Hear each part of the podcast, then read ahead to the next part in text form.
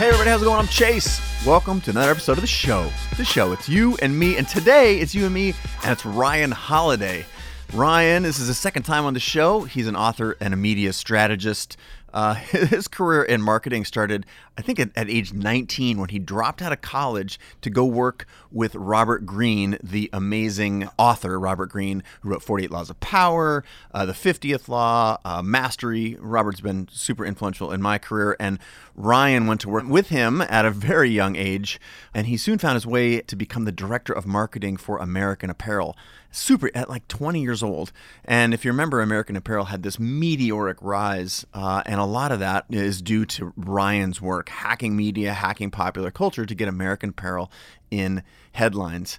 Gosh, with a couple takeaways from this show, especially relevant to our community. Uh, is that good marketing isn't just about the creative output. It isn't just about taking good pictures or writing. It's it's about so much more, and it's about making work that starts a discussion. And so, embedded in your life's work is a certain marketing um, angle that it's your job to figure out. And Ryan does such an eloquent job of helping us understand that. He's helped me, uh, he's helped Creative Live. And You're also going to get a crash course in Stoic philosophy. I think a lot of you guys know that my background, I studied philosophy in school. So I gravitate towards people that have a very philosophical approach. And Ryan uh, has really aligned himself with Stoic philosophy, which is, is powerful in that it's all about mindset. Uh, how do you use your mindset to propel not just your creative output and creative endeavors, but how to overcome challenges, control your perception, take action? I think you get the point. Another takeaway let's see, um, a couple questions that you should ask yourself before starting any creative project. This comes out of Ryan's most recent book called Perennial Seller which is are you making work and have you thought about who this is for and have you thought about what does it do for those people. And if you're not thinking about that in parallel when you're making your work, you're missing out on a huge opportunity. Um, thinking long term about the kind of impact you have. I talk about building it with the end in mind, but of course, Ryan is infinitely more eloquent than my brutish way of thinking, and you will get a lot out of this. So, with that, let's get into the show. But before we do, a quick word from our sponsor. This episode of Chase Jarvis Live Show is brought to you by Creative Live. Creative Live is the world's largest and best platform for creative and entrepreneurial education. And right now you're saying, wait a minute, isn't that the company that you started? Yes, it is. It is my company, but they make this show possible. And if you don't know anything about Creative Live, you must check it out. It's where Pulitzer Prize winners, New York Times bestsellers, the best of the best teach photo, video, art design, music and audio, craft and maker, and the ability to make a living and a life in all of those disciplines. There is free content there 24 hours a day, 7 days a week, and there's also more than 10,000 hours of content for you to access on demand. You guys know I'm a huge believer in the power of daily habits, and today Creative Live, as a part of the sponsor announcement, wants you to know that they have a new, very powerful way to make education a part of your daily routine. That would be the Creative Live iPhone, iPad, and Apple TV apps. They're all free and they let you watch all of the Creative Live classes that are on air streaming for free, anything you already own. And on the iPhone and iPad apps, you can watch one daily lesson of your choosing for free. That is one of 25,000 lessons for free, which is super, super gnarly. To get those apps, go to the App Store, uh, iTunes, and search Creative Live, or go to creativelive.com/slash apps. There you go. Now let's get into the show.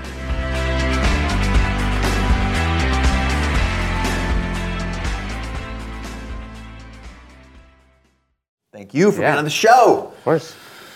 Second I think you were my first big interview that I ever did. So. Second time on the show, yeah. and the first one was right at Trust Me, I'm Lying, which was like four years ago now. No, Three years like ago. Five. Five. Five at least, yeah.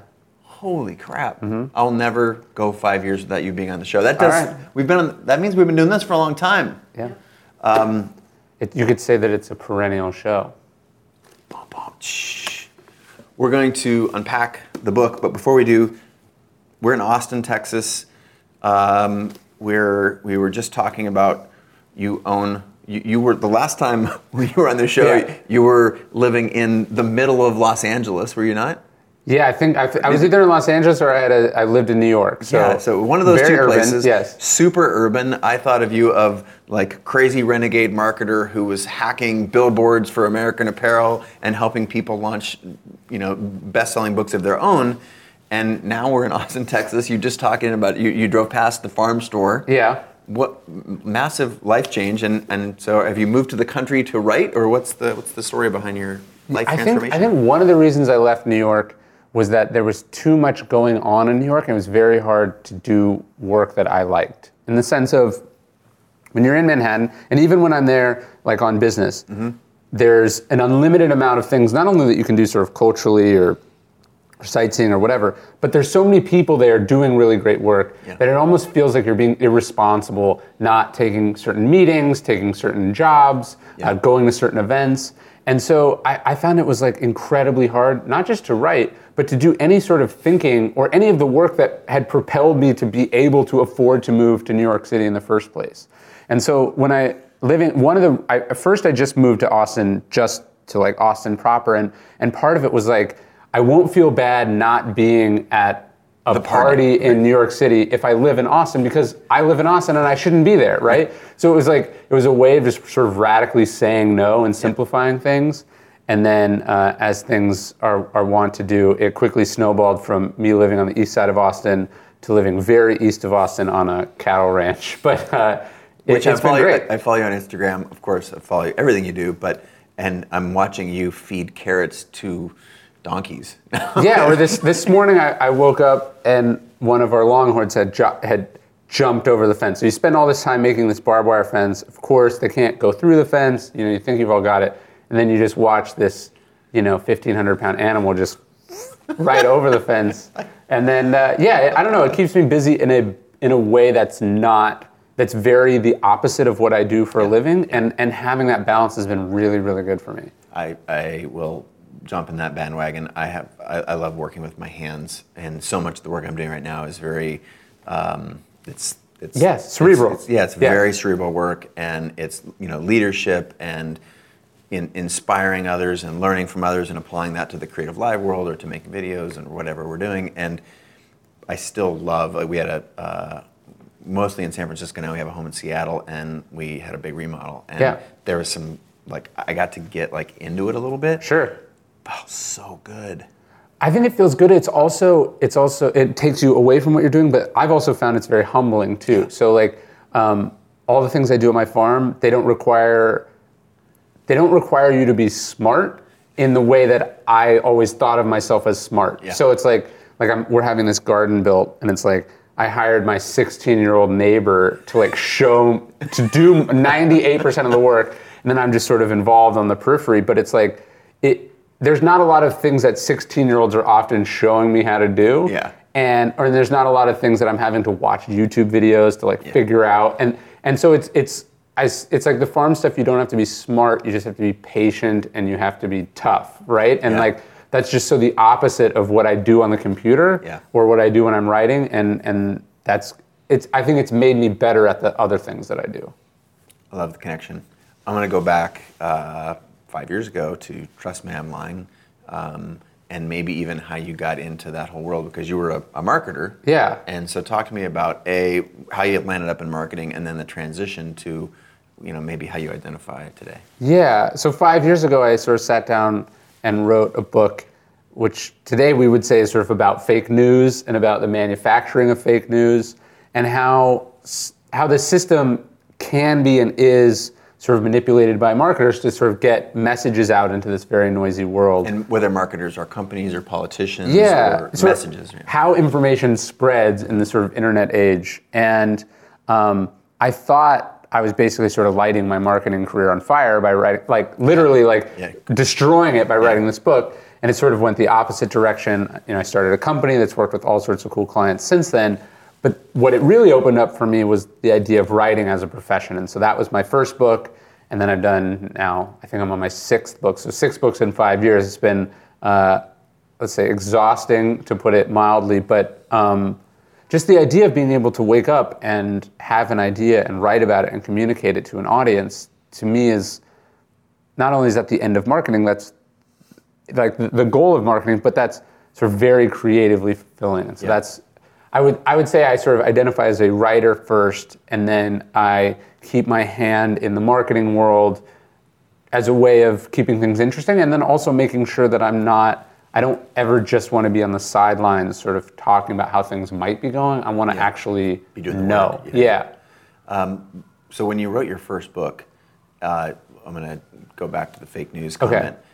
Of course, when you um, the political environment here in the United States is unlike anything I think that anybody saw coming, or if you saw it coming, you and you talked about it, people were like downplay it, and Yeah. you So you go ahead. Yeah, I mean, it, it's this is what I was writing the book about. I, one of the messages I felt in the book was like, here's how I'm doing this when I work with author clients, or when I work with clothing companies, or when I work with funny people who are trying to get something, like trying to do some prank or some stunt. And and to me, the ultimate message of the book was, if I can do this so easily with these things that don't matter, Yeah. what do you think people with more resources and less ethics are going to be able to do? And and I would say that I don't want to say that message was dismissed, Yeah. but it was uh, there was a lot of shooting the messenger Yeah. there, and and I think that came at our peril. I mean, if you and I don't think we want to talk about politics on this show, but it is interesting to think that Donald Trump was has been talking about running for president since longer than I've been alive. Like his first, I think it was 86, 87. So he's talking about it. And so, and then every four years he would talk about it again. And so what changes in 2015, 2016? Well, it's that these forces that have been operating on our media system for so long got to a stage where the this sort of act became real. Yep. And that's very, very alarming. And so I think people need to understand these things, not just like defensively, Sure. um, because you don't want to be manipulated. How many people were sort of, uh, wait, they wake up every morning and they're upset and they don't know why they're upset and they don't see what's acting on them.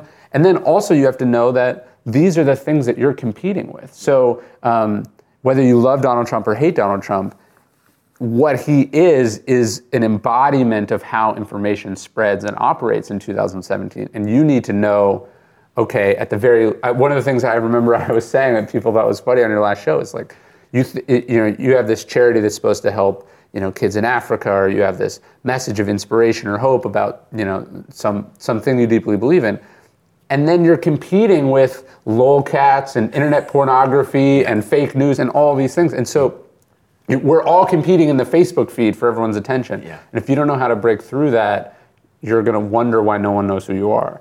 So true. And to me, that was I I uh, I would say made largely made my photography career on the back of information spreading quickly. Yes. So one of the that's one of the reasons that I was initially besides just uh, was it Tim that introduced us? Yeah, I think so. Tim Ferriss. Um, I, besides just being friends with another, you know, having mutual friends. Yeah. I was fascinated because I hadn't deconstructed, like effectively deconstructed my own success, and it was largely around information moving quickly, and and the information of how to take amazing photographs in a world wasn't just about some special technique that I had that if you know the information was going to spread and that information was going to be available to everyone Yeah. so you can like you can lean into it and lead with it or pretend it doesn't exist and try and keep it quiet for as long as you can and so I was the the recipient of the benefit of sharing Right. before it was trendy to do so and when I saw the similarity to I mean I was aware of why I was doing it and that it was effective um, but when I saw it as wow, this is going to be much bigger than the thing, the, my little world. Right. And and to today to have it affect politics the way it does and international news um, has been a mind blower. So. Well, you think about advertising, right? It's like on the one hand, as the photographer, let's say their job is to take this photo that's supposed to sell the product in the magazine or on TV or, or on social media. But then actually, what advertising has really become, given the infinite amount of news sources we have, is really it's supposed to generate discussion and attention and and chatter. And so it really changes what a lot of people's roles are. It's like, no, my job isn't to capture how the, the shoe looks. Yeah. My job is to capture the way the shoe looks in such a way that other people will start talking about it on Twitter. And so this, these forces sort of crank up how controversial and interesting and provocative or crazy or weird things have to be. And if you, if you just think your job is to take the best photo possible, mm-hmm. you're going to be continually disappointed why your work's not breaking through. Yeah, I just read that Adidas passed Jordan as the number two sneaker brand. Really? It used to be Nike, then Yeah. Jordan, and then Adidas was their market share didn't equal their whole global market share didn't equal to what Jordan was in the U.S. And there were people just a couple years ago saying they should totally throw in the towel. Right. And through tapping into um, cultural icons, for example, Yeah. they have used that. Un, you know, whether it's Yeah. unintentional or intentional, Sure. or just like we're going to go a celebrity route or whatever, and that has the fact that people are talking about Adidas making Adidas Yeah. different and Yeah. interesting is more valuable than all of the actual advertising in and of itself. Yeah, of course. Or you look at like cryptocurrencies. How much of it is that people are like, oh, I really believe in this, or how much of it is like everyone's talking about it. So I'm like these things we're just so exposed to them and get so much attention Yeah. that they they they become real, uh, and and that's both really empowering and really terrifying at the same time. I'm gonna shift gears from um, from trust me, I'm lying to Stoic philosophy. Okay. So whether A very natural transition. Yeah, of course. But to me, it's it is natural because it explains so much of your recent success. Um, I'm I'm unabashedly applying a lot of this to my life. Uh, and I grew up, I don't know if a lot of people know this, but I was in a PhD program in philosophy. And um, people ask me all the time, like, or I remember my parents saying, "Are you going to philosophize about being unemployed?" Yeah. Or like, what you know, like what what's what is Sure, sure, philosophy? sure. And my, when I met my wife Kate, she was like, philosophy. She was like, "That's like sociology. It's like just like whatever path is Yeah. going to get you the shortest, the quickest degree." Right, right, right. and and yet it has been a tool for critical thinking. And when I think about Stoic philosophy, I remember learning about it a little bit back then. But you've brought this um, with just with with a, maybe even the first book, Obstacles the Way. You thrust it into the limelight of popular culture. Now it's everywhere. All the football coaches are talking about it. Strategists, politics, pop culture. It's everywhere. What?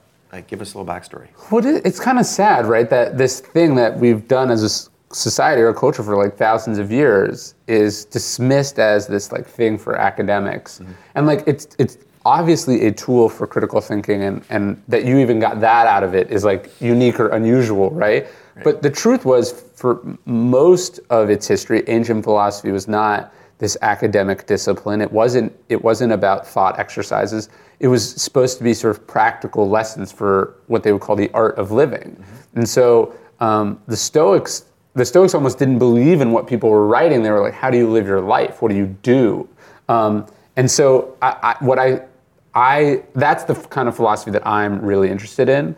Um, there's a line. Is it practical? Is it practicality? Is that what it is about it? Or? Yeah, I mean, so Epicurus, who's, who wasn't a Stoic, but he would say, "Vain is the word of the philosopher, which does not heal the suffering of man." Like the point is, it's supposed to help you in your life do what you're doing. Or Marcus Aurelius, who's, who is one of the Stoics, he would say that no role is so well suited to philosophy as the one you're in right now. So the the idea is, you're a photographer, you're the you're an emperor, you're a writer, you're a janitor how can you apply these principles in your actual life, right? It's not, um, can you have this interesting debate about do we exist or not? Is this a computer simulation?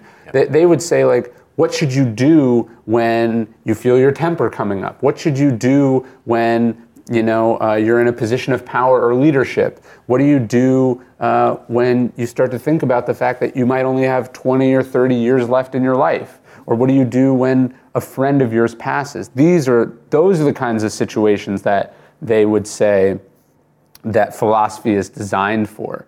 And so I'm I was really interested in it specifically. There's one exercise from Marcus Aurelius that the book is based on, where he basically is saying the impediment to action advances action. What stands in the way becomes the way. And really, what he meant is that we don't control what happens; we control how we respond.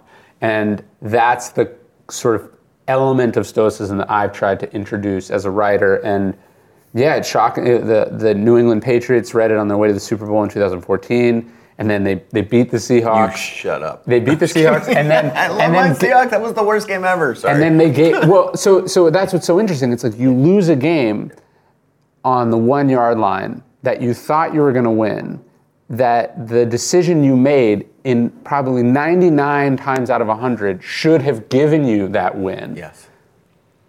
I sat in Pete Carroll's office in his chair, and he was like, "Look, I, what do you?" He was he was talking about uh, what do you do in that situation? How, like, how do you? And these are precisely the situations that Stoic philosophy. yeah, the philosophy is designed for because you can't go back in time. You can't undo what you did. You only control what you learn from that situation, how you carry yourself forward. You know what I I loved, uh, and he hadn't read the book yet, so this is all him. But you know Pete Carroll's response afterwards, they're you know they're blaming the quarterback, they're blaming the the receiver, and he's like, I made the call. It was my decision, and I own it. that. That is a philosophical decision to decide to take responsibility for something Yeah. that you very easily could have pushed off on someone else. Yeah. And uh, so that's the kind of philosophy that I'm really interested in. So, what I would like to do is take the, because even still conceptually, Yeah.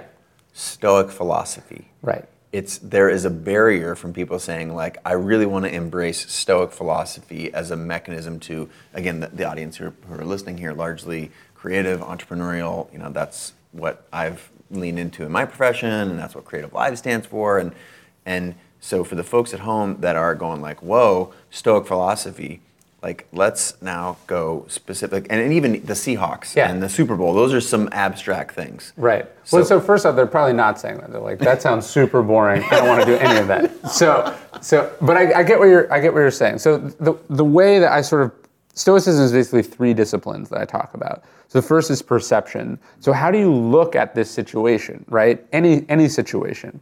Um, someone is rude to you. Uh, your company's in trouble. you need to get your work out there and be discovered and So- seen So, do you look at it as this uh, this negative situation? Do you look at it as being totally unfair? Do you look at it as impossible? The way you're going to look at it is largely going to determine how you're going to be able to respond. Not the secret, right? Not like wish that it's good and it becomes good, but like how are you going to see it and, and what are you going to focus on? And so the Stoics would say, first off, you want to look at it as objectively as possible. They would say like there's no good or bad. There's just how we look at things, like which is true, right? Because Yep. a negative situation to you might there is somebody in another country who would literally kill for the opportunity to have that Yes. amazing thing happen to them. Yes. And so so what you take from that is is that oh wait, how I see this, the perspective that I look at this thing is going to change whether it's it's going to change what I'm going to be able to do with it. And, and we have a huge amount of power. It's like on the one hand it's sort of disempowering to think that we don't control 98% of what happens to us in life, right? A car crashes through your living room, your plane is delayed, uh, you know, an investor backs out, all these things. You don't control those decisions because other people make them, you know, physics and. sure But we all, that final 2% is like what we tell ourselves that those things are or mean.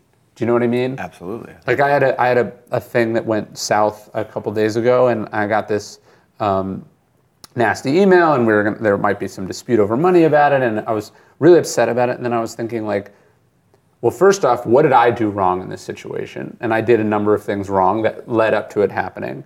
And so it's like, okay, um, let me take responsibility for those. And then second, is this not a wake up call about those things? So obviously, I'm going to try to fix this situation, we'll get it right. Maybe I am in the right, but at the very least, this is going to wake me out of a wake me up out of a sort of a stupor or a status quo where I allowed these things to happen. Does that make sense? absolutely So like that, the perception that we bring to things is like the most that that's probably the most important discipline of Stoicism. And, and is there is there a sense of it's almost like awareness practice where you're asking yourself a question like what is what does this mean? yeah. Well, if you think so, Marcus Aurelius' famous book is called Meditations, right? So he's meditating on these ideas, not in a sort of a Zen Yeah. pose, but he's writing. He's we have this book that survives from this this great man where he was just sort of like.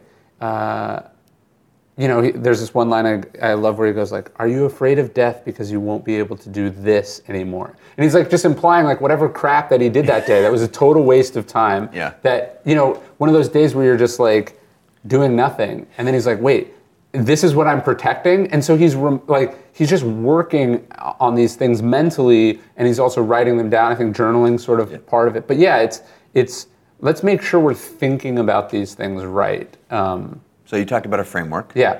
And the first part of- that framework is really thinking like, wait, you know, what does this mean? What what attitude Yes. am I going to bring to this challenge. And this is where I love the practicality of this system. And you know, I've seen it in, in the obstacles away and, and in just your work everywhere. But talk to me about steps two and three. So one is how you Yeah. how you look what your Then, attitude. then is. what do you do with this information, right? Again, not the secret, not like, hey, I this horrible thing happened and I said it's positive, so it becomes positive, Yeah. right? No, it's like, what do you do with this information?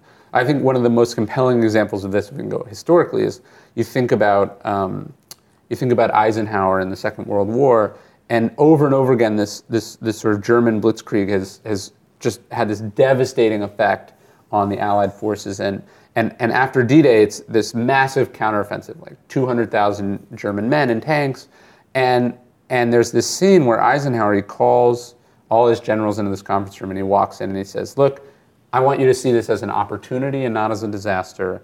Um, and he says there will only be cheerful faces at this conference table. So that's sort of the that's the perspective side of things. He's what he's done is he looked at it differently and he realizes that this sort of massive counteroffensive, this offensive mindset that the enemy is doing is also desperately overreaching, right? So they're rushing at you. If you break and you are intimidated by this, then it works. But if you absorb it and you encircle it, then there's an opportunity there. So this is what they do. If you think about uh, the, this first happens at the Falaise Pocket and then at, at, at the Battle of the Bulge. So people have heard of the Battle of the Bulge. What you don't realize is that the Battle of the Bulge was the Nazis thinking that they're winning, right? They create this giant bulge in the Allied lines but then slowly the bulge begins to close around them. So the discipline of perception is how am I going to see this? What can I, what good is in this terrible situation? And then how can I take action and decisions based on this information? How can I exploit this opportunity, which he does? And it becomes this uh, basically, they, they take something like 50,000 German prisoners in the Battle of the Bulge alone. Um, and so it's this idea of, of catching yourself, seeing it differently than everyone else, and then doing or zooming in on that thing that other people aren't willing to do or aren't able to see. So, Yeah. so the, the second discipline of Stoicism then is action. You have to make this into something. Just because you see it Yeah. is is not enough. yeah, I'll take some notes. No, it needs to be active. Okay. Yeah, uh, um, we both know Casey Neistat, and- Yep. and Casey's saying, uh, I remember this interview he did a couple months ago or years ago, and someone was like, Look, I, I want to run this idea for a business by you. And he was like, I don't care about your idea. Yeah. He's like, Tell me when you've started it, and then show me what you've made, and then maybe there's something to do together. Yeah. And, and I think that's true on books or movies or companies or just I want to. Uh, people are like, I'm thinking about running a marathon. Well, who cares, right? Like I'm thinking about doing a lot of things that I never do, right? So Right. what are you going to do, um, and what what is your actual plan for doing so? I think that's the critical variable. Did you put, list that as number two? That's two. The third discipline would be the discipline of the will. How do you deal with those sort of overwhelming moments when life just sort of kicks your ass? Yeah. You know, um, I tell the story of Thomas Edison in the book. Um, you know, he, he- he's, he's an old man. He's the most successful inventor in America, and his factory burns down, and he rushes to this scene. It's still on, in flames, and his son is standing there, sort of shell shocked. And Edison famously goes, you know, go get your mother. Uh, she's never going to see a fire like this again. Um, and, and, and he's just sort of embraced this uh, thing that he can't do anything about. Yeah.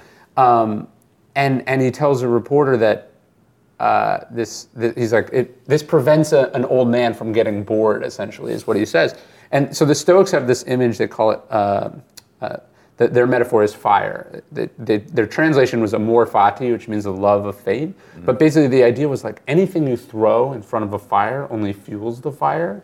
And so the Stoics had this idea for the problems and difficulties that we face in life that they're, even the ones that we can't do anything about, can still transform us or change us in some way, and we always have that power. And so they're they're almost on the one hand they're almost like preparing for bad things to happen. They're Yeah. almost visualizing them in advance. Yeah. And then in some ways they're almost like looking forward to them because they know it's going to change them or improve them or they'll make the most of it in some way. The way I, I have, I, I love this so much, and the way I have translated this into uh, a message for the folks who pay attention to what it is that we're talking about here or the show is that when shit gets hard, and it will. Yep. 100% guaranteed. If you commit yourself to anything that matters or is meaningful to you or any cross section of the world, shit's going to get hard. Yeah. And when it does, you can either look at it as something that's there to keep you out or something that is there to keep everybody else out who doesn't want it as bad as you do. No, I love that. I say that. I say that all the time. I go like with books. If it were easy, there'd be more amateurs doing it, Yeah. and there wouldn't be any money in it. Yeah. Right? Like like the what creates the financial upside or the the the, the recognition of the things that people are after is scarcity. Yeah. And so if it was easy, if everyone can do it, if it was naturally going to go your way, if there weren't Yeah. those walls keeping you out, Yeah. it wouldn't be worth anything. It's like. Uh, no one's no one's proud of you for knowing how to drive because everyone knows how to drive, right? Like you, a 16 year old can learn how to do it, right? Like it's not an accomplishment, but you know, um, launching a company or building a brand or you know, working for this or that. These are things that not everyone can do, and that's why they're Appealing, impressive Yeah, appealing or Yeah. impressive or yeah. or lucrative. Yeah. Um, yeah. So let's. I'm going to talk about ego for a second. Okay. Um, and you have another book, one Yep. of the six now. I can't believe you've done six books, man. That's nuts. Um, title of the book is "Ego is the Enemy." Yeah. And I think in a in let's just talk about popular culture for a second because it goes hand in hand with uh, ego.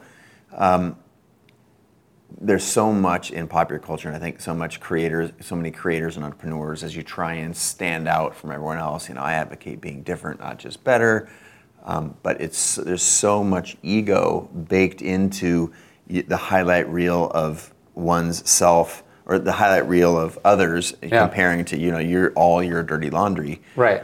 What role does ego play in both the success and, if you don't believe that, it Yeah. contributes to the success, to the, the the problems for so many? Well, I make a big distinction between ego and confidence. Like I say, like I don't believe in myself. I have evidence, right? And that's that's where, and and I'm only going to have confidence up until the point that the evidence supports it, and then everything else is sort of beyond where I want to go. Okay. But the nice part about that is it's in my control. I can go get more evidence. I can go prove more things about myself. I think one of the things that's so hard about our culture, cl- clearly ego has always been a problem, right? Going back to the Greeks, you know, hubris is the theme of all great Greek tragedy, tragedies, yeah, right? of course. Um, but you know, Odysseus didn't have to have an Instagram account, or didn't no didn't care how many Twitter followers he had, right? So I really pity very like people. You and I were both lucky enough to grow up. I was just on the other side of it to grow up and become a fully formed human being without social media Yeah. Warping who you were as you were becoming it. Yeah. Um, yeah, I think about that a lot. Cheryl Strayed says, uh, "You're bec in your 20s. You're becoming who you're going to become, so you might as well not be an asshole." And uh, social media makes people into assholes. I think you know because it's like when I look at my Instagram feed, I know that that's not my life. I know, first off, I know that I'm not that good of a photographer. That it's the whole the, the smartest uh, programmers and designers in the world are working to make to trick me into thinking that I'm better at this than I am. Yep. And then I only take photos of things that I think other people will like. Yeah. Right. And so I know what happened in between those photos. Yeah. But then when I look at other people's, I'm not like, oh, this is a snapshot of their life. I see them running up the steps of a private jet or getting out of their Lamborghini or on Yeah. the beach in Bali or something. And you go like, well, why am I not doing that? Are they better than me? Uh, am I doing something wrong? Should I feel bad about myself? Yep. And, and so, so these things are sort of warping us. So on the one hand, I would never dispute that this is not part of the age that we live in, that this isn't part of having a brand, that there isn't marketing. But it used to be that only public people had to do that delicate balance between their image and who they actually were as a human being. Yeah. And increasingly that's a problem we all have, which is like how do you how do you play the game without believing in it? Yeah. And how do you do the marketing without marketing to yourself? Wow. That is a, how do you market without marketing to yourself? And that, is there like a fake it till you make it thing in there? Yeah, it's like it's like how do you how do you play the hype game without buying into your own hype? And and I think one of the things that I've found about like really great companies and entrepreneurs and stuff is like, for instance, if I was like, pitch me CreativeLive, you would give me the best pitch in the world because you know it. But then if I was like, uh, privately, I was like, Chase, tell me all the problems with CreativeLive. Yeah. That would actually be a much longer list because Yeah. so that like the CEO, the leader has to know, okay, here's what we're working on, here's where we're going, here's what we sell to people. Yeah.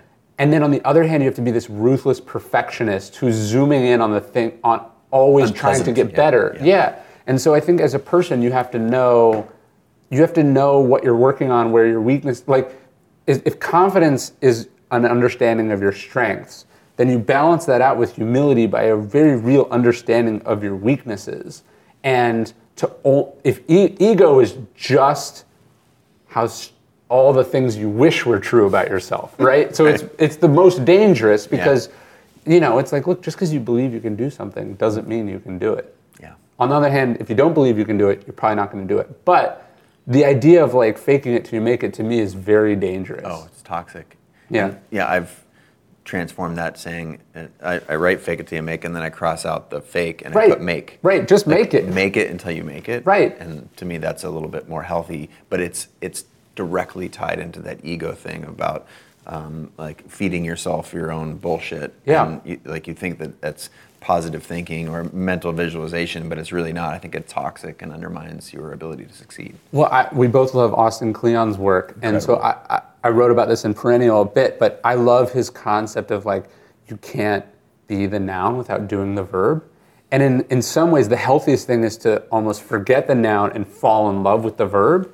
And then that way, it's like you're not even concerned with how these things are coming off because I'm not thinking like I got very lucky when the obstacles away really started to blow up Mm. because I had already sold ego and I was getting my ass kicked every day by it. Yeah. So there wasn't like parties and celebrations and I, I it was in, in a weird good way I almost wasn't able to enjoy it because I was too busy on the on the craft of the yeah. next thing. And, and so I think it, it social media makes it really easy to celebrate things before you've done them Mm. and then to reflect to sort of become absorbed by them when you do have them rather than you know doing the verb. Like the verb i just um, was with someone who's wildly successful. You know most people would know this person's name off the tip of their tongue easily easy to roll off the tongue. And they have an amazing opportunity at their hands and they're asking some advice from a friend like Yeah. hey man like what, what should i do here Yeah. and my the immediate place that i went to and I, i'm not a great therapist i end up being a pretty good career counselor because Yeah, i've sure. talked you know, face to face with thousands of people off stage and, and said, but what do you love to do? right. So what part of this potential area of massive opportunity, like what are you going to actually do? What are you going to wake up and put your shoes on, your Yep. boots on and go do? And if you don't love the doing part, Right. the rest of this is a, is a shit sandwich and it's not Yeah. going to work out. And how do you think about the, like apply that, use a little bit of ego in the enemy to talk to the people at home about the thing that they want, they, whether they want to be a photographer or an entrepreneur or whatnot. Try and make a story out of that for me. Well, one of the things I look at in my own career when I'm deciding to work with clients or I'm deciding to work on, you know, a different project or whatever, is I try to go, okay, let's say I have these two opportunities. One's going to pay me a lot, and one's going to pay me not as much. Um, obviously, depending on, you know, do I need this to survive? Sure. It- these variables are very real, and I, I don't want to dismiss them. But which one am I going to learn more by doing? And I think if you if you t- if you always take the learning one, or you take the learning one more often than not, Yeah. it's going to keep you humble. It's going to make you, by definition, better in some way, um, and it's going to you're going to enjoy it more. We always appreciate what we've learned and and that process of learning. Yeah. Oftentimes, we tend to resent. Even, there's a reason that people who make lots of money are often still very dissatisfied. Um, people who are being challenged and learning and growing, I, I find that that's it's less often that you're I'm learning a ton, but I'm just so miserable. You know what I mean? Like that's those The- don't go together don't very often go together, yeah. Um, all right, I'm to fast forward to perennial, Okay. perennial seller because we've, we've been. I feel like there's a nice lily pad from the media stuff up to perennial seller, and when I, thank you very much for including me on your galley list. I Oh, got yeah. the I got the early copy, and to me it was it was sort of an aha thing that was right there in front of you at, at the whole time, right there in front of all of us Yeah. in popular culture. We're trying to be successful not for the sake of success, but to make something that matters. Yeah. And it was like a face palm, like duh. So walk us through the concept behind perennial seller, the art of making and marketing work that lasts, and you know what was the aha for you that said this is a book that needs to be made. The, the big, the weird aha moment was this tiny thing in publishing. Um, if you look at the New York Times bestseller list, which everyone sort of uses as the rubric for success in the publishing industry, it says very clearly in the in the fine print, like not tracked in the New York Times bestseller list are perennial sellers. So what's a perennial seller? Well, it turns out the vast majority of income in the publishing industry comes from books that were published a year ago, five years ago, ten years ago, hundred years ago. Seven Mean- habits of highly effective. How many? Right, good to great. The Great Gatsby, Sure. uh, To Kill a Mockingbird. What to expect when you're expecting sells like a million copies a year, um, and yet 90% of the focus of the industry is about chasing something new. Yep. And it's been cool to see my books sell like The Obstacles Away sold more copies last year than it did the year before, than the year before, than the year before. Wow. Um, paradoxically, less marketing from me because the book does something for people. It's Yeah. solving a problem, it's real. And so it's just so interesting to me that it, we, we, no one would dispute that it's hard to start a company, write a book, make a movie, yet most of this stuff just disappears. Like even the successful ones sort of disappear very quickly. Yeah. And so I'm fascinated by stuff that, that lasts, right? That really survives. Um, my favorite restaurant in Los Angeles is not some fancy Michelin star restaurant. It's the original Pantry Cafe, which is across the street from Staples Center that opened in 1924. And it's open 365, uh, 24 7. So there's no locks on the doors of the restaurant, like, because they've never closed. And I just love that idea of like, first off, they only accept cash. So it's probably just made millions and millions of dollars. And they probably report very little of it to the government. Yeah. You know what I mean? Like that, I would much rather own that business than like Nobu Yeah. or Mr. Chow's or, you know, like Yeah. that is, that's so cool. And, and that, if we're really honest with ourselves, that's what we're trying to do. Yeah. Um, but we just end up getting distracted by the fact that you know fidget spinners are popular or that everyone's on that you know and so I, I can only imagine in, in your space where it's like you start this company because you believe in it but then you see all these other people who have much worse companies that do much it's like oh then they sold to microsoft for x amount and they sold to, to yahoo and they sold Yeah. and, and it's like we even though we set out to make something that lasts we can get distracted by all the stuff that's going on around us. And so i tried to write sort of like a a glorification of things that last like the really great things uh, be, because why not? You know what i mean? And but those are the things that take up, I believe, the uh, the space in between what's the new, just stuff that people are churning on, Yeah. and when shit gets hard, or when pop culture goes south, or when there's a terrible catastrophe, or what do you fall back on? right and there's something that's sort of more real, or I don't know what it is. And I'll give you a, an analogy around CreativeLive.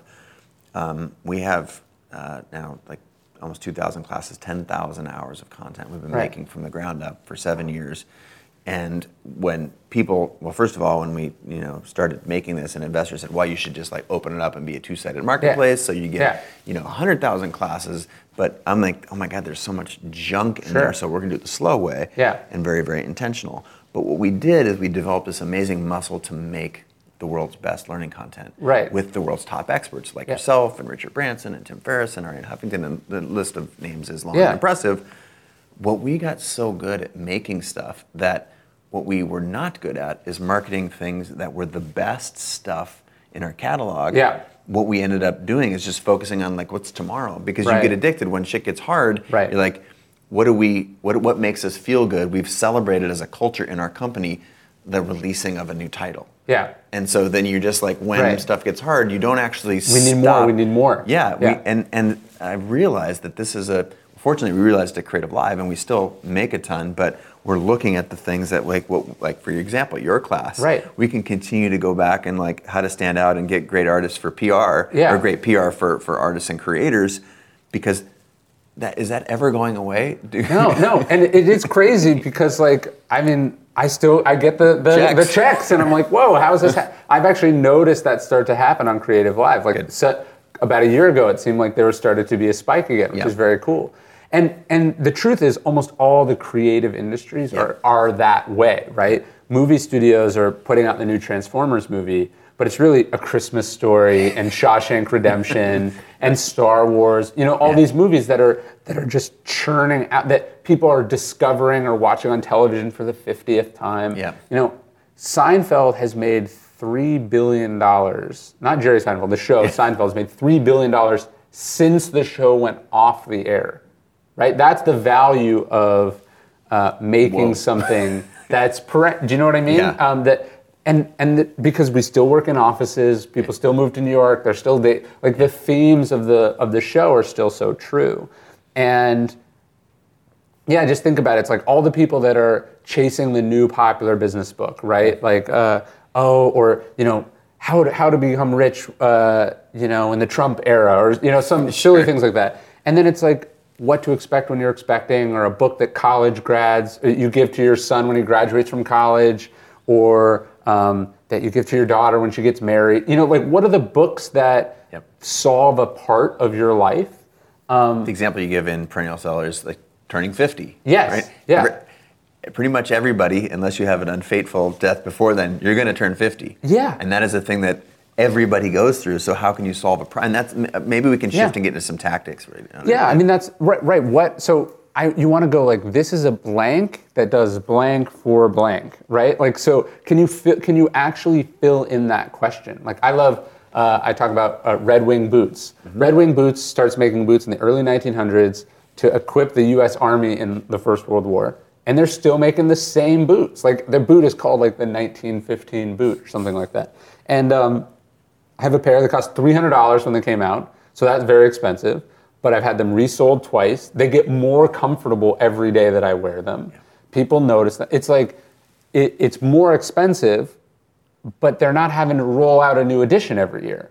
And that it was actually weird. The same way at American Apparel, one of the mistakes the company made was chasing fashion, the fashion Fast fashion, seasons. yeah. Whereas the reality is, if you make something great uh, and you make the same thing over, you get better at it. It gets cheaper to make. The margins get better, and you have to do less marketing because there's word of mouth. And so when I think about my own books, I go, are people going to read this in 10 years? Is it still going to be true in 10 years? And if not, then it's probably not a great use of my time. Or let's just make sure that if we are writing about something somewhat timely, that we're focused on the timeless elements of it. I wrote a book about growth hacking, and that's how startups market each other. But it's almost five years old, and it's still selling um, because I focus not on the very, very specific cutting edge tactics, but on the mindset that goes into it because one is going to last a little bit longer than the other. And the examples to go one step deeper there would be like A/B testing versus like how to buy this type of ad on Facebook. Exactly. Right. Right. Here's uh, here's a, a great app to get you more Twitter followers. Well, what if they go out of business tomorrow? I was thinking about. Uh, I wrote about uh, Snapchat in the book a little bit um, as as an example of this because when I started the book, they were called Snapchat. Now they're called Snap. Right. And then Instagram launches Instagram Stories, and all of a sudden Snapchat's usage is cratering. So it's like, are you ma- your thing isn't going to last if it's based on things that are unlikely to last. My editor she gave me this note early on in the book, and I, I was I was like I made a joke about Groupon or coupon code or um, QR codes or something, and uh, uh, gourmet cupcakes, and she was like, imagine that someone is reading this book in 2040 in Thai would any of this make sense? And and I'm like, no, it wouldn't. So I have to go deep. I have to pick some deeper analogy or deeper example that's going to be more timeless. So in the obstacles way, I'm not saying yesterday my friend Steve and I were talking about. I'm going to tell you a story about Thomas Edison or uh, Demosthenes or you know or Odysseus because look, the Odyssey has been part of our culture for 2,000 years. Probably not going anywhere. Yeah. So you want to make sure that you're basing your work on really great stuff. Let's deconstruct for a second the way that folk, or let's talk for a second how people can deconstruct their own Yeah. work. I think one of the when I talk to folks who are early on in their career, they're just starting out, they're trying to go from zero to one, consider themselves a maker, or they're Yeah. launching a business or whatever. I feel like there is a um, there's a lack of research and a lack of sort of thoroughness and a lack of understanding what you're going to say, what your critics are going to say. What there, there's that the the stuff that is wildly successful by and large has uh, a ton of um, research behind it and it's Yeah. very thoughtful. Yeah. And I think what people think is that they, you know, they sit down and they just blast something out in a in The a, lightning strike, the Right. creative genius lightning strike. Right. So talk to me about you know what your philosophy is and how you know what amount of work goes into it and, and having studied it, what are the habits Yeah. and maybe this is the punchline, what are the habits of the people who make great work? No, that's a that's a very great question. I would say one of the symptoms of this problem is a question I get all the time, where people go like, "What influencer should I have someone promote my book or Yeah. my movie or my start?" And it's like, if you don't know those people's names, let alone you don't have like, you should have personal relationships with all of them. But if you don't know who they are and you're asking a total stranger about this, you should hit the stop button as quickly as possible because there's probably some fundamental flaw in your product Yeah. that doesn't address you know what i mean Yeah. Like, you don't know your space well enough Yeah. and so yeah I, I want you to resist that egotistical impulse of like this thing that you've thought about for eight seconds is going to be wildly better than the than the people who have been in it for 10 years Yeah. you know Yeah. um, and it's not to say that it's going to take you 10 years to get caught up Or that someone else won't have a good idea. yeah, but put in the time to actually ch- do the check your work. You know, check the math. Make sure it's actually true here. So one of one of the best ways. To, so it's like with a book. I know what I'm trying to accomplish. I know who I'm trying to reach. One of the reasons you have an editor, and in publishing you submit to an editor, and then that's a legal term. You submit the manuscript, and then they accept it and you only get paid if they accept it. Like it's contractually the submission and acceptance. Um, uh, it's so the SNA payment, Yeah. right? Um, what that forces you to do is go to an objective third party, and then they're going to give you all sorts of notes on your book, and a lot of their notes are going to be totally wrong, but like where their notes pertain to what you were trying to accomplish, they're going to be able to tell you if you did it or not. Harper Lee turns into Kill a Mockingbird, and her editor says, This isn't a fully fledged novel, is what she said. Obviously, Harper Lee thought it was, or she wouldn't have turned it in. Yeah. But um, Harper Lee does something like two years of work on it, it comes out. Usually, what that book looks like would be lost to us. But when Go Set a Watchman comes out, it's the original draft of To Kill a Mockingbird. It was really popular at first, but like, do you see anyone reading it on a plane? It's not very good, right? It's it's not good compared to the work that her editor forced her to do to create To Kill a Mockingbird, which becomes this uh, you know life-changing epic novel where even uh, Adele, Adele's last album is called 25, and each one of her albums is supposed to come out ba- is titled after the year she wrote it uh, or the year it was released, how old she was.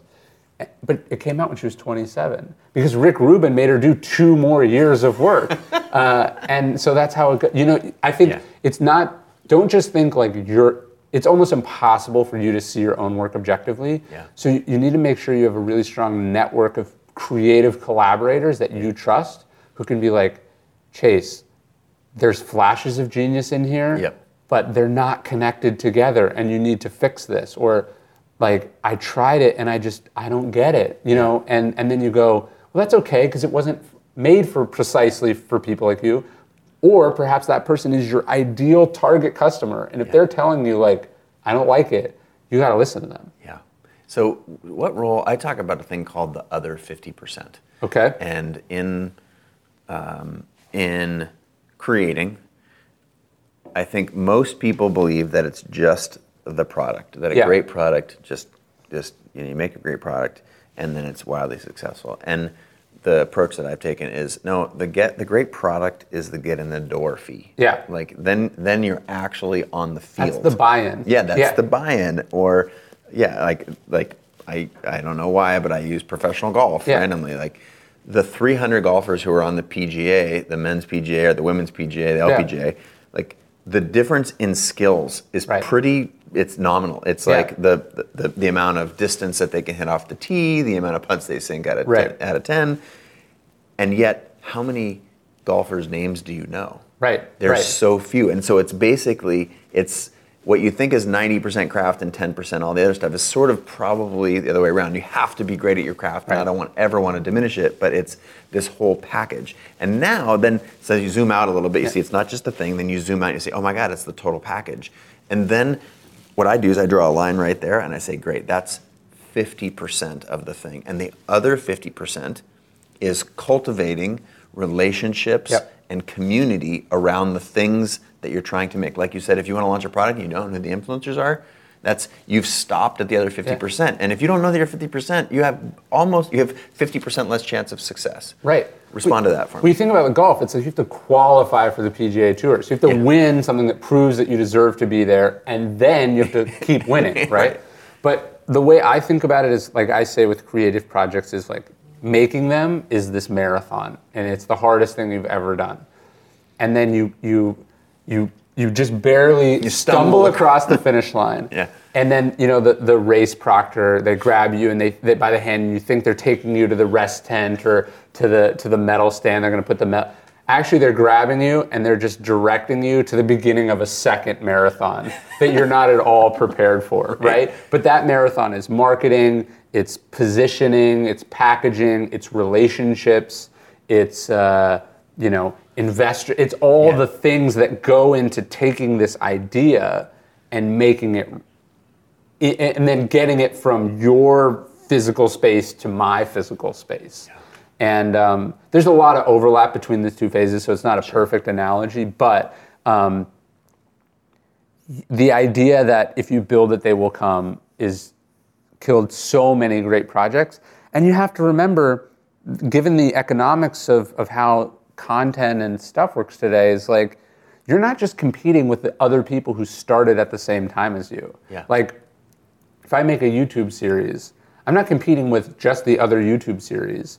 I'm competing with the fact that on Netflix, I have access to some of the greatest shows that were ever made. Like, think about all, is like, you're in television, it's like, think about all the people who have never watched an episode of The Wire yet, or Breaking Bad, or Mad Men. Like, the, you're they- competing with those, you're competing for those customers with those proven products Yeah. that are objectively amazing. And so, marketing is, is the tool that you use to win that fight. And so are relationships and uh, your platform and your relationship with your fans and all these things.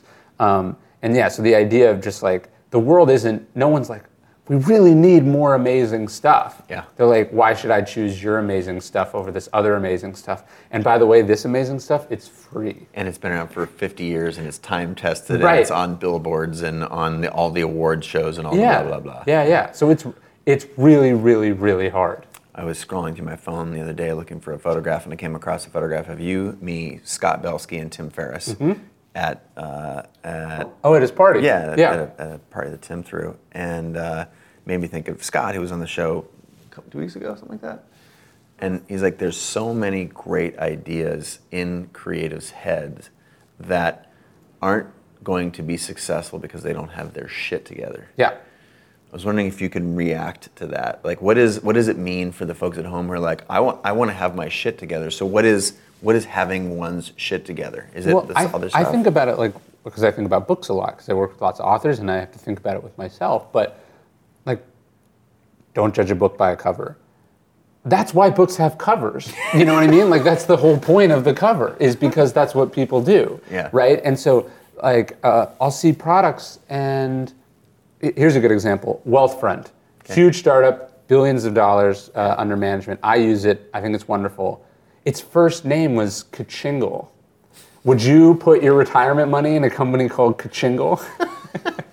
I wouldn't. no, because I could never find it in the app store. How do you spell it's kachingle? ri- ridiculous. Uh, it's ridiculous. right, it's totally ridiculous. A company isn't going to urge their employees to put their retire their 401k in Kachingle, but they will put it in Wealthfront.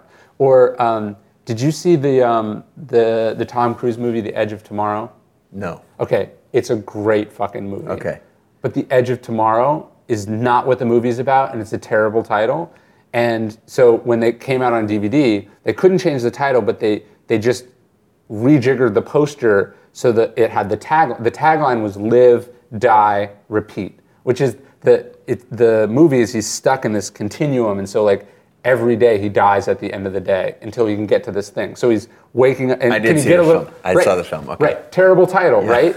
Live, Die, Repeat is an amazing title for that movie. So these things, title, cover, logo, uh, copy, um, the people who are involved with the product, these things have a, an incredible, we wish that they didn't, but they have an incredible impact on whether people are going to try them or not. In the same way that you would judge someone coming into an interview wearing shorts and sandals and you know their hair all disheveled, we judge work that way. And so you're, especially now that lots of people are self-publishing, Yeah. You already have a knock against you. So you have to be like That you know twice as good Yeah. to, to get over those reservations. And so these things can't be ignored. They can't be phoned in. They're as much as part of the creative expression as the work itself. Yeah. You have uh, uh, the concept of hacking is the, the word is the, the vernacular, you know, I think words matter and it came, came out of, um, you know, computer software and, Yeah. and, um, and then the term growth hacking to make a reference to something you said earlier. Um, I'm, I'm wary of the concept of hacks because the people who hack things and if it's not repeatable, Yeah. then it's really then it doesn't like to me that's part of what distinguishes something or someone who's able to be successful and you look at the most you know the most successful people and they repeat their successes over and Sure, over sure, sure. Um, do you for the folks out there who are looking for quick fixes like do you throw them in the trash and even talk about them or think about them you've written a book called perennial seller is that Yeah. antithetical to hacking and or or there's some uh, do you, would you take hacking out of hacking category and put it into like these are best practices or help me Yeah, I mean, as long as those? as long as you're not using hack as in terms of shortcut, then it, if you're using hack as shortcut, then it's a dangerous word. If you're using hack as creative, you know, creative way of doing something, uh, a way of combining this thing and that thing to create something new, then I think it's very positive. There's just something in our culture where it's like people go like they want this frame, they want like step one, two, three, four, five, like as if that as if that would work, and if it would work, how quickly it would be exploited and used by everyone. Yeah. So I think what what I'm tr- what I try to do in my books is not create formula, but to create sort of a set of principles that are always going to be true, and that you can think about in lots of different situations. And so I, I think it go to the go to the principles that undergird like an industry or a space or a career path that you're on.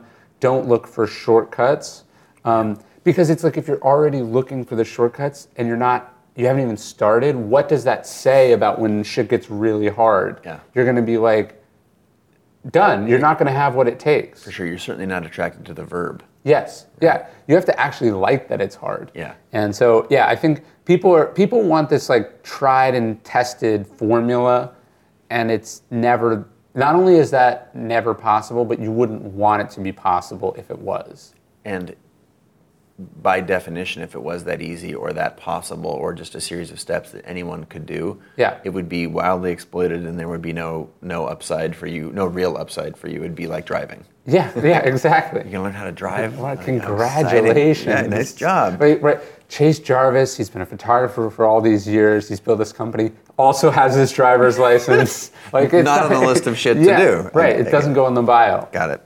Um, so let's get tactical again. Okay. I, I think part of um, the Stoic philosophy is like, what are you actually going to do? Yeah. Like, what's the action? Yeah, That, that right. second step. And is there, you know, there are some helpful frameworks in Yeah. the book. Give us a couple of uh, a couple of frameworks for people to chew on. And, and, and again, you, this is a, a book that's dense enough that you're going to want to get it. This is not. The. This is not the. This is not the solution. This this interview is not the solution to perennial seller, but I mean, I, I'd like to, the book to leave people some questions to ask when they're starting. Like, I tried to re- create something you could reread every time you're starting on a creative project. Mm-hmm. So, the, the first question that I think entrepreneurs and creatives forget all the time is like, who is this for? Because they're making it for themselves, Yep. and that's not a big enough audience. Yep. Or they haven't thought, like, like, I'll ask who this thing is for, and they'll go, everyone, smart people, you know, Malcolm Gladwell fans or whatever, right? So who is this for? Like, do you actually know what your product is for, or are you a solution in search of a problem, which is a very dangerous place to be. So Yeah. who is this for? I think is a very important question that I would tack like not just like oh yeah I know, but like actually who are they? Where do they live? What do they do for a living?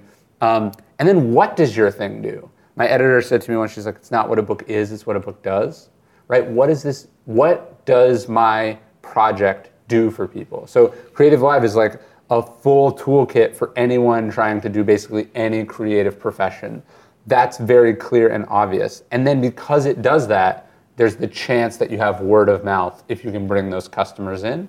Um, I think that's very important. Uh, on the marketing side, I want you to think about how crazy it is that anyone buys anything, right? Like, so it's like if you think about all the stuff that's free out there, like uh, take a book. So this book is where's the price? Is it on here? I think it's on the inside on the cover. front?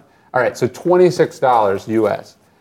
I'm asking people to give me twenty-six dollars and a week of their time for something they don't know what's in these pages, Yeah. right? So one of the reasons I do interviews, I give tons of content away, I make videos, I excerpt it wild, widely, um, is because I know how crazy it is. Like what I'm asking. Do you know what I mean? Yeah, I just is- I just spoke at a conference that was full of writers yesterday, and I had the publisher give away 250 copies because that's the exact community that I'm trying to reach. Yeah. And so it's like chances are your product is the best possible advertisement for your product. And so I want you to give it away for free as much as possible. I'm not saying work for free, and that, that is a dangerous thing people get taken advantage of. But who are the people that need to read this or that need to experience it or, or are gonna talk about it? Yeah. And make sure that you've brought them through your system. Yeah. Uh, I think essen- that's all marketing is, right? So people are like, "Oh, I figured out how to hack Facebook ads to get a real." It's like, have you ever bought this thing? Have you ever bought something from a Facebook ad? You know. Uh, meanwhile, somebody gives you a book for your birthday, and then the next thing you know, you bought it for all your employees, right? So, uh, re- like understand what you're asking people when you're buying and just how expensive it is. Yeah. and make sure your marketing and your creative efforts are designed to make it as accessible as possible. Then the last big lesson i would give is like your platform right? Like everyone wants a platform but they don't want to put the work into it and they want it now and the best time to have made it was 10 years ago. You know what i mean? Or five years ago or Right. yesterday. Yeah.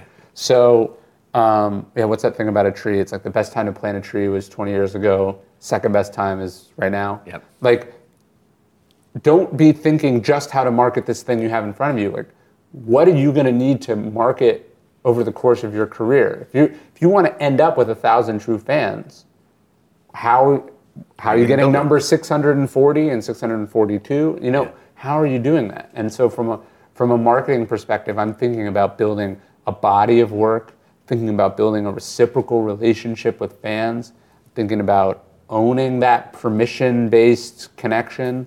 Um, and if you're not doing that, you're at the mercy of newspapers and social media and uh, television. And if they decide, sorry, we've We changed. we've already talked enough about uh, you know online courses. We're not interested in promoting uh, another thing. They're like, okay, I guess I'm done, right? And you don't want to be in that position. Yeah.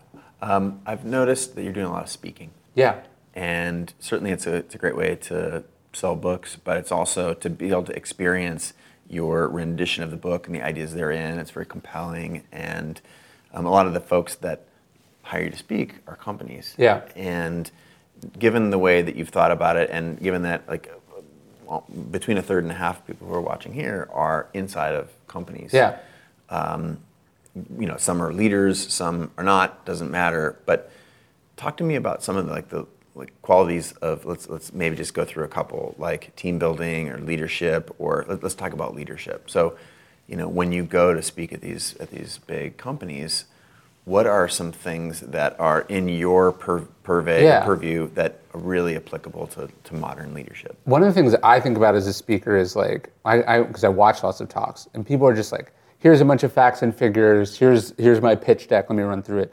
I think we just learn by stories, right? Stories are basically it. So I want to leave people with just a handful of stories or quotes that change how they think about what they do. Um, so if I was thinking about leadership, you know, some, something like that Eisenhower story we were talking about earlier, where it's like, guy faces this incredible situation, overwhelming. He stops the chaos and the retreat and the, the despair, and he says, What positive can we find in this? And then he goes out and goes, Oh, actually, not only is there kind of a positive here, this is how we win. And, and so I like to leave audiences with stories like that. And that's how, because that's how I learn personally. Yeah. And this goes to all But the we're hardwired for narrative too. Of course, right? of course. And that goes to all the things we're talking about here, which is like, is what you're doing delivering value to people? And I think stories are that. It's not, I don't want to, I don't want to tell stories about me because you might not like me, right? yeah. Or you might go, okay, that's great, but what about X? So I want to present sort of incontrovertible, undeniable, inspiring things that are gonna that, that are gonna stay with people. Um, You've You heard- You know the book Tell to Win? yeah, uh huh. Is that Peter Guber? Yep. Yeah. And and you know, I think Peter is a studio executive, uh, you know, wildly successful billionaire dude. Owns the Warriors. Yeah. yeah. um, yeah. He's partners with Chamath and the Warriors, and Yeah. yeah. Uh, the concept of telling to win or telling stories as a leader, like I felt like I've learned a lot about leadership now. Sure. running a company of 120 people or something. Um, is that a thing that you see people wildly deficient in? Yeah, they're not they're not good at capturing stories. They're not good at telling them, and then they're not looking for them. Yeah. Right.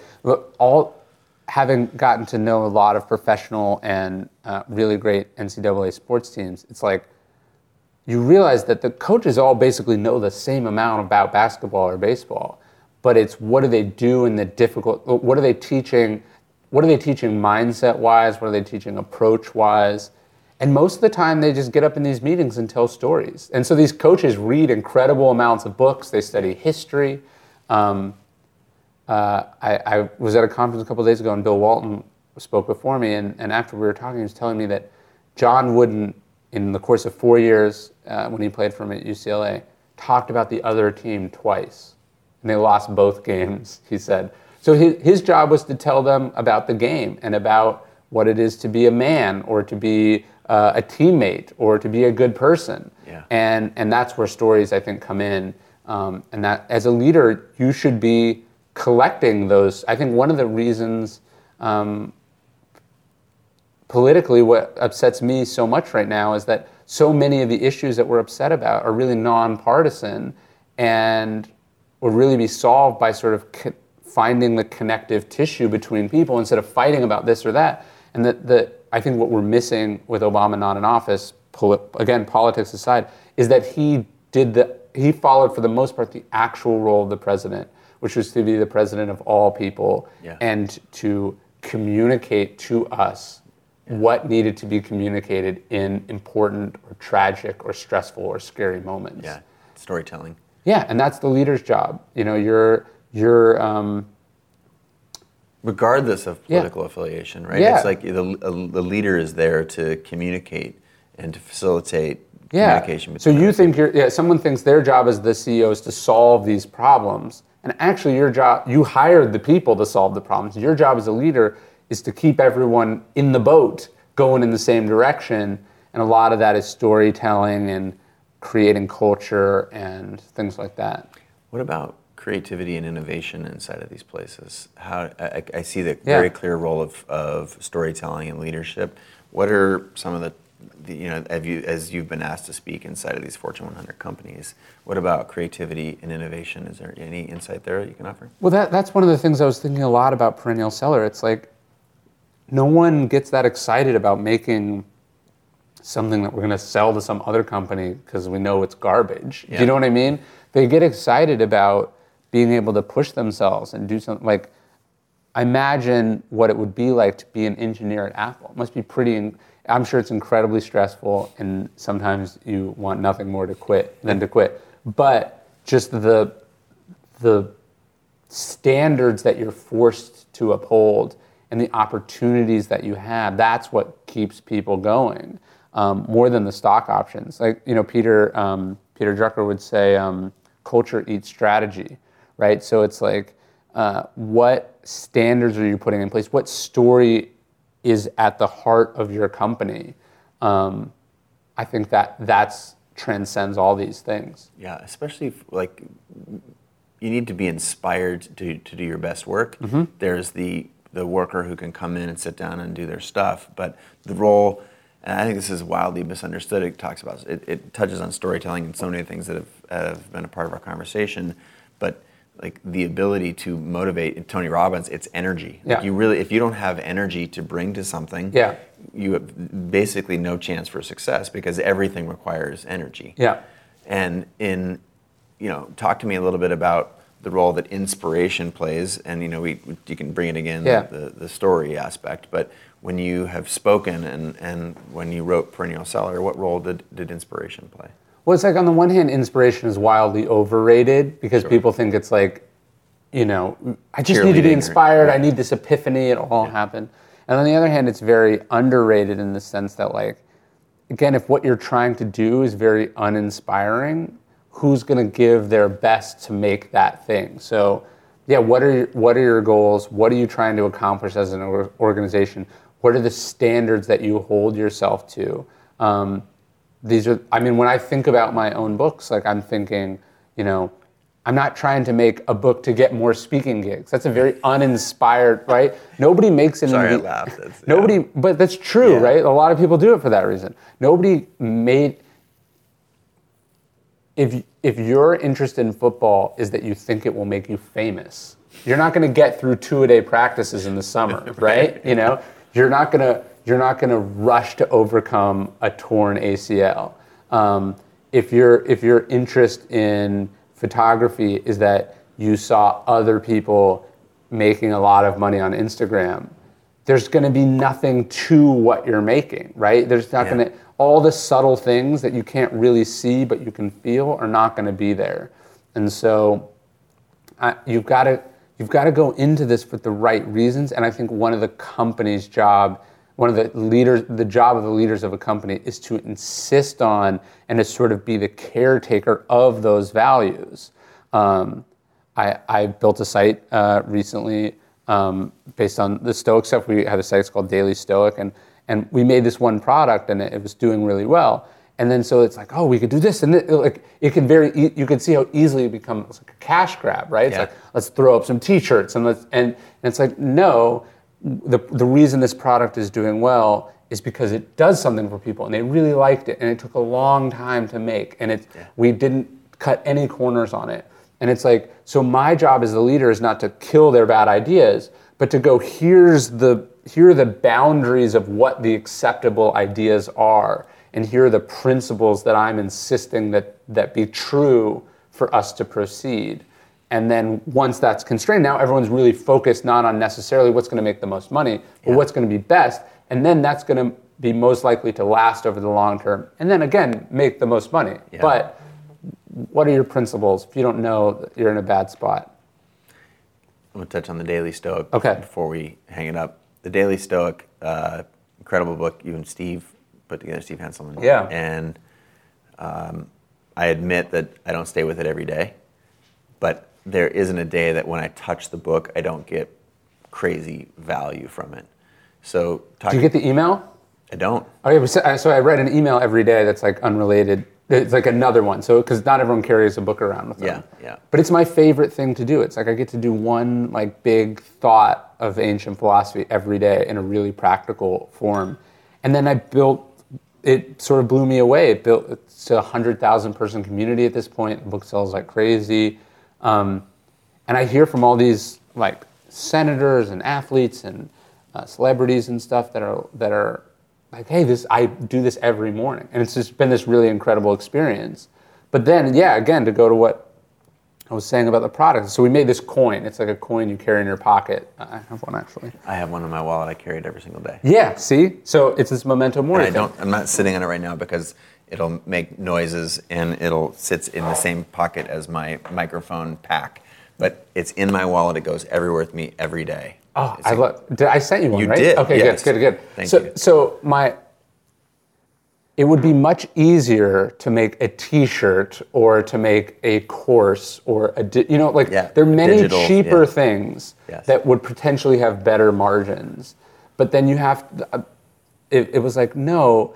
I feel a responsibility to this space that's been very good to me, that's changed my life. I don't I don't want to be the the one that's poisoning the well. Do you know what I mean? Mm-hmm. I don't want to be the one that's turning this into something sleazy or scammy, and that's very important to me. And so my job as the leader is to inspire the people that are part of that thing that I've made to adhere to those standards. And if I fall down on the job, it would be potentially lucrative in the short term, but very destructive in the long term. And so that's what I think about. Because I mean, that's the, the that's the point of the coin too, which is like uh, there's a quote from up- Marcus. Hold it up for the camera there so they can see that. There's a quote from Marcus Aurelius on the back, and he- he's basically saying, "You could leave life right now. Let that determine what you do and say and think." And so, I think as a leader, that's a great way to think too. It's like this could be the last time you talk to your people. This could be the last email that you write. This could be the last trip that you go on. Um, this could be your last time pulling into the driveway after a hard day at work. You know, so are you going to do it right? What's going to motivate you? What's are are you going to are you going to actually live and experience that moment? And if you're not, is that not very entitled? Like, are you not betting that you'll have a thousand more of these mornings or whatever? And and that's I I just don't want to take that chance. Memento mori. Yeah, remember you will die. It's not the most inspiring thought at first, but actually I think it becomes profoundly inspiring if you think about it the other way. I think about how, how often I go into my wallet either to like put a receipt away or take out a credit card, Right. or, and that it's always there. You can see. I mean, it's worn into my love leather, and um, and not only does it inspire me, but if I'm ever at a counter and I'm having a playful conversation with the person who's across from me, or I'm with a friend and I have it, I I just hand it to them and it's it always starts a fascinating conversation that leaves I feel like either if, if you're on the other side of the counter I'm like you remember you're gonna Yeah. die Yeah, yeah. like then then they'll like that will stick with them or if, if it's on uh, with a friend or something there's always an inspiring conversation that comes out of it so Well, and look, that's obviously very cool for me creatively and, and philosophically. But then, just if if we were talking about something that wasn't so meaningful, at the same time, that's all the hallmarks of what you want when you're making something, which is that it becomes part of a discussion, it becomes part of people's lives, um, it becomes something that they talk about to other people, that they recommend to other people.